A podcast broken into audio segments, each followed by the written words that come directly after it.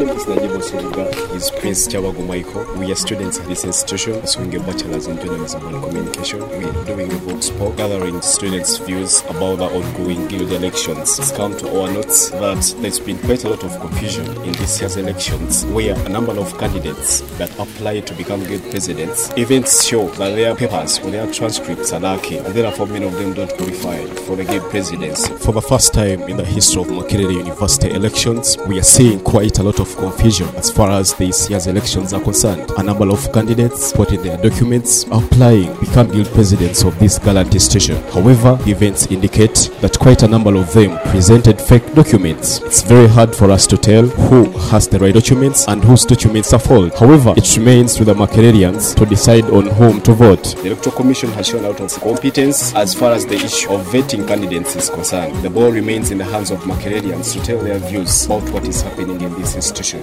The whole problem started with the Electoral Commission not defining what nominations are and the qualifications and the actual closing date of the nominations. Because, as you can see, some candidates were even allowed to campaign officially when they were not actually verified. And uh, the whole other problem is also coming to the college system.